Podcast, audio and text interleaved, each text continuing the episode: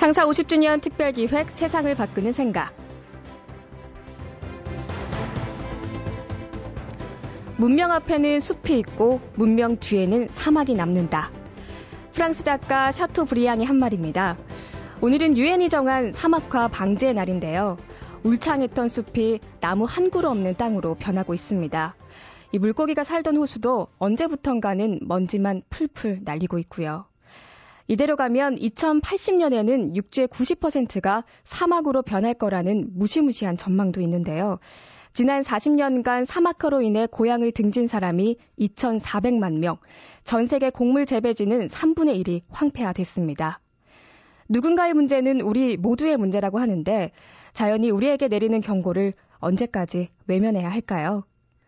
창사 50주년 특별기획 세상을 바꾸는 생각. 오늘 모신 분은 살둔 제로에너지 하우스 이대철 선생입니다. 석유 위기와 기후변화에 대응하기 위해서 난방비가 단 한 푼도 들지 않는 에너지 절약형 집을 강원도 홍천군 살둔 마을에 직접 지은 분인데요.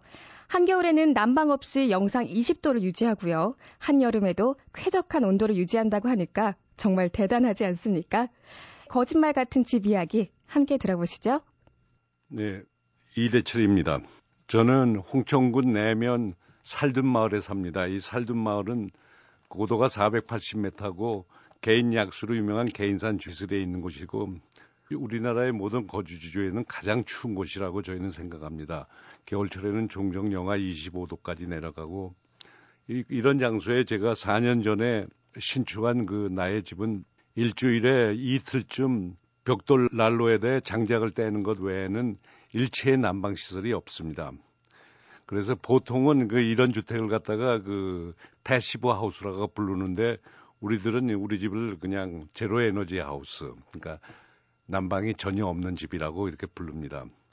passive house는 1990년대 초부터 독일, 오스트리아 그리고 스웨덴 등의 그 북구라파에서 시작된 건데 그들의 그 목표는 순수한 건축 방식만으로 어떤 그 그러니까 보통 active라고 passive의 반대인 active 방식을 사용 않고 순수한 건축 방식만으로 겨울철에 난방을 90% 절약할 수 있는 그런 주택을 갖다가 말합니다. 그러나 이제 그것보다 이제 독일이나 그쪽보다 그 겨울철 날씨가 많이 혹독한 그 이곳 살둔에서는 화석 연료를 일체 사용하지 않는 100% 에너지 절약 모터로 정하고 그래서 이제 이름을 제로 에너지 하우스라고 그랬습니다. 네 번의 겨울을 갖다가 보내본 결과 이제 거기는 저와 제 처와 둘이만 사는데요. 이 제로 에너지 하우스는 이제 만족할 수 있었습니다. 가장 춥다고 생각하는 살둔에서도 겨울철에 별 문제가 없었기 때문에 그 살둔 외에 타 지역에서는 전혀 난방이 없이도 그냥 관계 없이 그 살 수 있다고 생각합니다. 우리의 그 제로 에너지 하우스를 갖다가 그 설계하고 계획하는데 거의 10여 년을 갖다가 이제 세월을 보냈는데 그때 우리의 목표는 뭐였냐면은 반드시 제로 에너지 하우스여야 된다는 게 첫째 조건이고 두 번째는 건축비. 이 건축비가 비싸면은 사실 아무 의미가 없기 때문에 건축비가 일반 주택하고 같거나 비싸더라도 5% 이상을 넘기지 않는 그걸 목표로 삼았고 세 번째는 제가 이 집을 갖다 짓게 된 그 주요 그 동기가 농촌 마을의 농어민들이 그러지 않아도 그 힘든 그 겨울철에 그 난방 비용을 절약해 주라는 게 목적이었기 때문에 농어촌 주민들은 대부분 주택을 갖다가 전문 건축업체에 맡기지 않고 자기네 스스로 짓는 경향이 있습니다. 그러니까 즉 비숙련 건축가들이 짓는 거죠. 그렇기 때문에 쉽게 그 표준화, 그러니까 표준화가 되기 위해서는 건축 자재 자체가 표준화되고 모듈화돼야 된다고 생각하기 때문에 그런 자재를 반드시 사용하자라는 게 저의 원칙이었습니다. 이게 이제 100% 확신할 수는 없는 거지만 10여 년 이상 거의 15년 동안 전 세계에서 나온 모든 에너지에 관계된 책자를 거의 천여 권을 갖다가 읽어본 결과 우리는 이런 결론을 내렸습니다. 멀지 않은 날에 굉장히 가까운 미래라고 저희들은 생각하는데 가까운 미래에 우리가 얘기하는 화석연료, 즉 석유와 가스의 공급이 상당히 어려워질 거라고 저희들은 생각했기 때문에 어, 사실 그 지금까지 지어놓은 주택이 아파트까지 포함하면 한 1200만 세대쯤 된다고 생각을 하지만 그 1200만 세대가 한 번도 그런 걸 겪어보질 않아서 이제 이걸 드신 분들은 그걸 느끼지 못할 테지만 난방이 24시간 이상 끊어지면은 대부분의 집은 영하로 내려갑니다. 즉 사람이 살 수 없는 공간이 됩니다.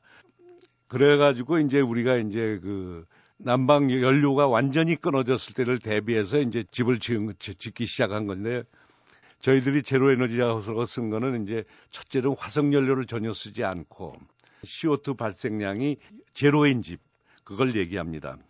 이런 그 제로 에너지 하우스의 특징은 첫째는 그 연료 절약이 가장 크고요. 두 번째는 그 지속 가능한 디자인을 한다는 것. 세 번째는 겨울철에는 따뜻하고 여름에는 시원하고 그리고 건강한 삶과 환경 친화적인 그 생활을 할 수 있다는 것. 그리고 이게 덤으로 오는 거지만 이렇게 짓고서 4년을 지내보니까 만일에 젊은 그 부부들이시라면 자녀들이 있다고 하면은 환경 보호라는 게 어떤 건지 완벽하게 가르쳐 줄 수가 있습니다. 지금은 뭐 그렇게 큰 문제가 안 되지만 지금 젊은 어린애들의 그 미래는 환경이라는 그 테마가 거의 일상화될 거라고 저희는 생각하기 때문에 그건 굉장히 중요하다고 생각합니다. 그리고 이제 저희가 4년 동안 집을 짓고 살면서 저희 집에 찾아온 사람이 5천 명 이상인데 그분들한테 이제 우리 집을 갖다가 설명을 하고 이제 어떻게 지은가 설명을 해주고 그럴 때 어떤 그 스토리가 있잖아요. 사실 에너지를 이렇게 하나도 안 쓴다는 그런 집에 대한 엄청난 자부심과 그 스토리텔링이 굉장한 그 자랑거리가 됩니다. 그리고 참고로 이제 passive house가 발달한 독일이나 영국 또는 그 스웨덴 등의 그 북구라파에서는 이미 법으로 2015년부터는 어떤 집에라도 냉난방을 할 수 없다는 그런 규정을 만들어 가지고 그쪽 국가에서 지어지고 있는 모든 주택은 다 passive house로 짓고 있습니다. 여러분이 생각하시는 거하고 달리 우리의 삶이라는 거는 사실 모든 게 석유입니다. 세멘트, 철근, 목재, 모든 주택은 석유로 지어졌다고 얘기할 수 있습니다. 그것이 또 다른 분야, 우리가 이제 가장 중요한 의식주 중에 이제 주택에 그렇고요. 그 다음에 이제 우리가 먹는 음식도 가장 대표적인 그 완벽한 국산품인 쌀조차도 어떤 학자가 계산해 봤더니 쌀에 내재된 에너지가 55%는 석유입니다. 창사 50주년 특별기획 세상을 바꾸는 생각. 오늘은 살둔 제로에너지 하우스의 저자 이대철 선생을 모셔서 말씀 듣고 있습니다.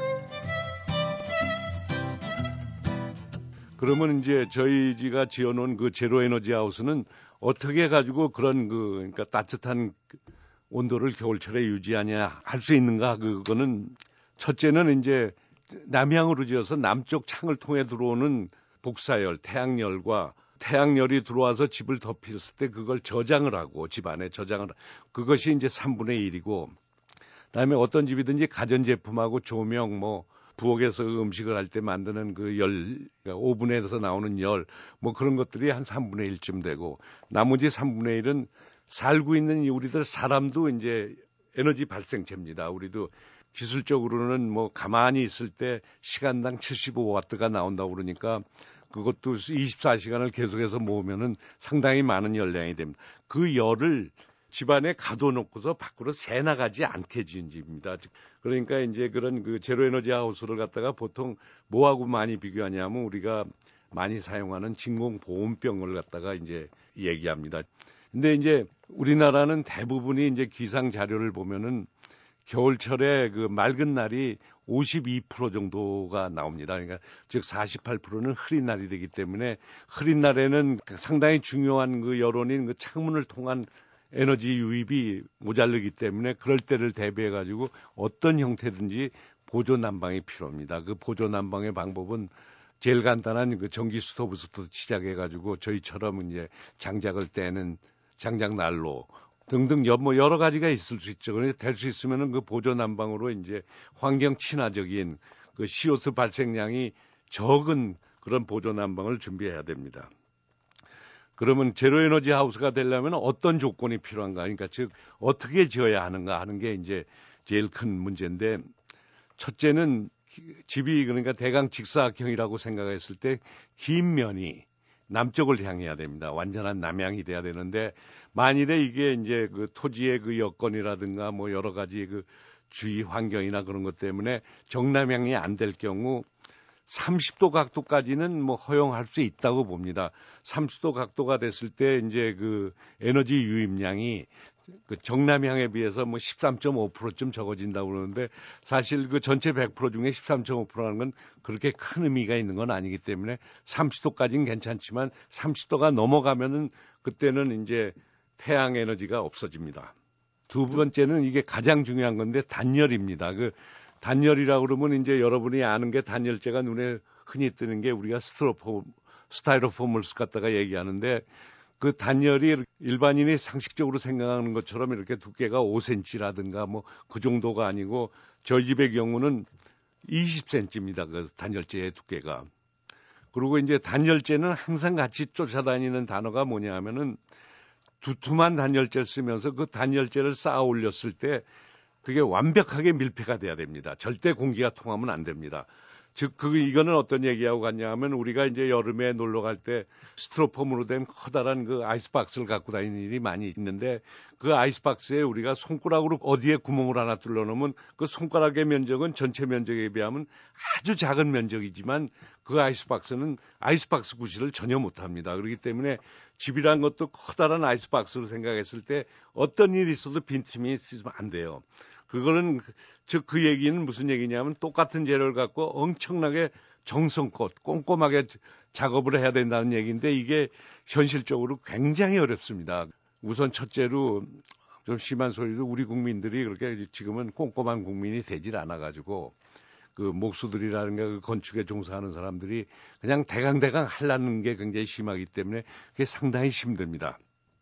그리고 그 단열재에서 우리가 제일 조심해야 되는 게 지금까지 지어놓은 그 1200만 채 집이 전부 다 단열재를 사용했다 하더라도 방 바닥에 단열은 안 했습니다.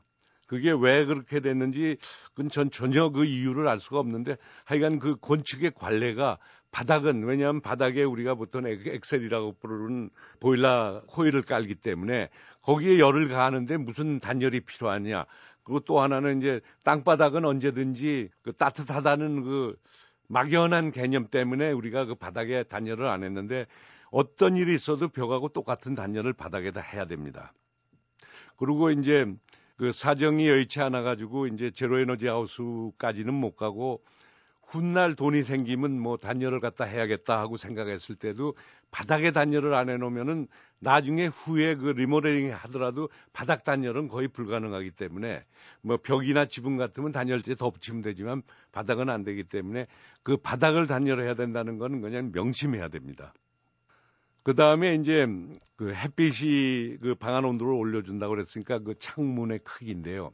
창문이라는 건 보통 그 우리가 쭉 살아보니까 벽의 단열에 비하면 아무리 좋은 창문이라도 그게 10분의 1 이하의 단열 능력밖에 없습니다. 그렇기 때문에 창문은 햇빛이 들어온 통로기도 하지만은 열을 뺏기는 통로기 때문에 창문의 크기는 굉장히 조심해야 됩니다. 이거는 과학적으로 이미 계산이 나와 있어 가지고 방바닥 전체 면적의 10분의 1 이하로 반드시 해야 된다고 돼 있습니다. 그 다음에 이제 이 집이 지금 얘기한 것처럼 그 보온병처럼 돼 있다는 말은 즉 엄청나게 밀폐가 돼 있다는 소리입니다. 쉽게 얘기하면 숨 쉬는 집이 아니고 숨을 못 쉬는 집이기 때문에 반드시 숨을 쉬어야 되기 때문에 공기는 바꿔줘야 되기 때문에 그때 이제 전열교환기라는 그 강제 환풍기를 사용하는데 그때 전열교환기는 반드시 품질이 좋은 걸 쓰십시오. 그 현재 그 그러니까 직구에 있는 집들이 많고 요즘은 귀농 인구가 늘어가지고 이제 시골에서 그 새로운 집을 짓는 일이 굉장히 많은데 그때 이제 가장 단열이 나쁜 재료가 뭐냐면은 우리의 전통적인 한옥입니다. 한옥은 단열이 전혀 안 되는 집이라고 알고 있으시면 되고 그 다음에 진흙벽돌 또는 뭐 earth bag이라든가 그런 그 자연 소재로 하는 건 생태 친화적인 재료긴 하지만은 단열은 전혀 안 된다는 걸 명심하시고 그런 재료를 사용해서 짓더라도 반드시 단열재로 보강을 하도록 하십시오. 그리고 이제 이저 passive house라는 집 또는 이 zero energy house라는 집은 생긴 지가 이제 20년도 안 된 거기 때문에 사실 상당히 빠른 속도로 자재가 발전해 나가고 그러기 때문에 어떤 것이 정답은 없고요. 모든 그 집을 짓고 싶어 하는 사람들은 자재를 갖다가 그 각자가 연구해 가지고 제가 말한 그 전제 조건이요. 그 단열이라든가 그런 거에 그 맞는 재료를 갖다 앞으로 연구를 많이 해 봐야 됩니다. 이상으로 이제 대략 그 passive house 또는 zero energy house에 대한 그 개념을 말씀드렸습니다. 감사합니다. 살둔 제로 에너지 하우스 이대처 선생의 말씀 잘 들으셨나요? 더운 여름날 전기가 나가서 들어오지 않는다. 한겨울에 난방이 끊어진다. 상상만 해도 끔찍하죠. 또 기후변화는 갈수록 끔찍한 자연재해를 일으키고 있죠. 석이 없는 세상과 기후변화에 더 적극적으로 대응하는 자세가 필요한데요. 난방비가 필요 없는 제로에너지 하우스도 고려해 볼 만한 것 같습니다. 창사 50주년 특별기획 세상을 바꾸는 생각 다음 주에 다시 뵙겠습니다. 여러분 고맙습니다.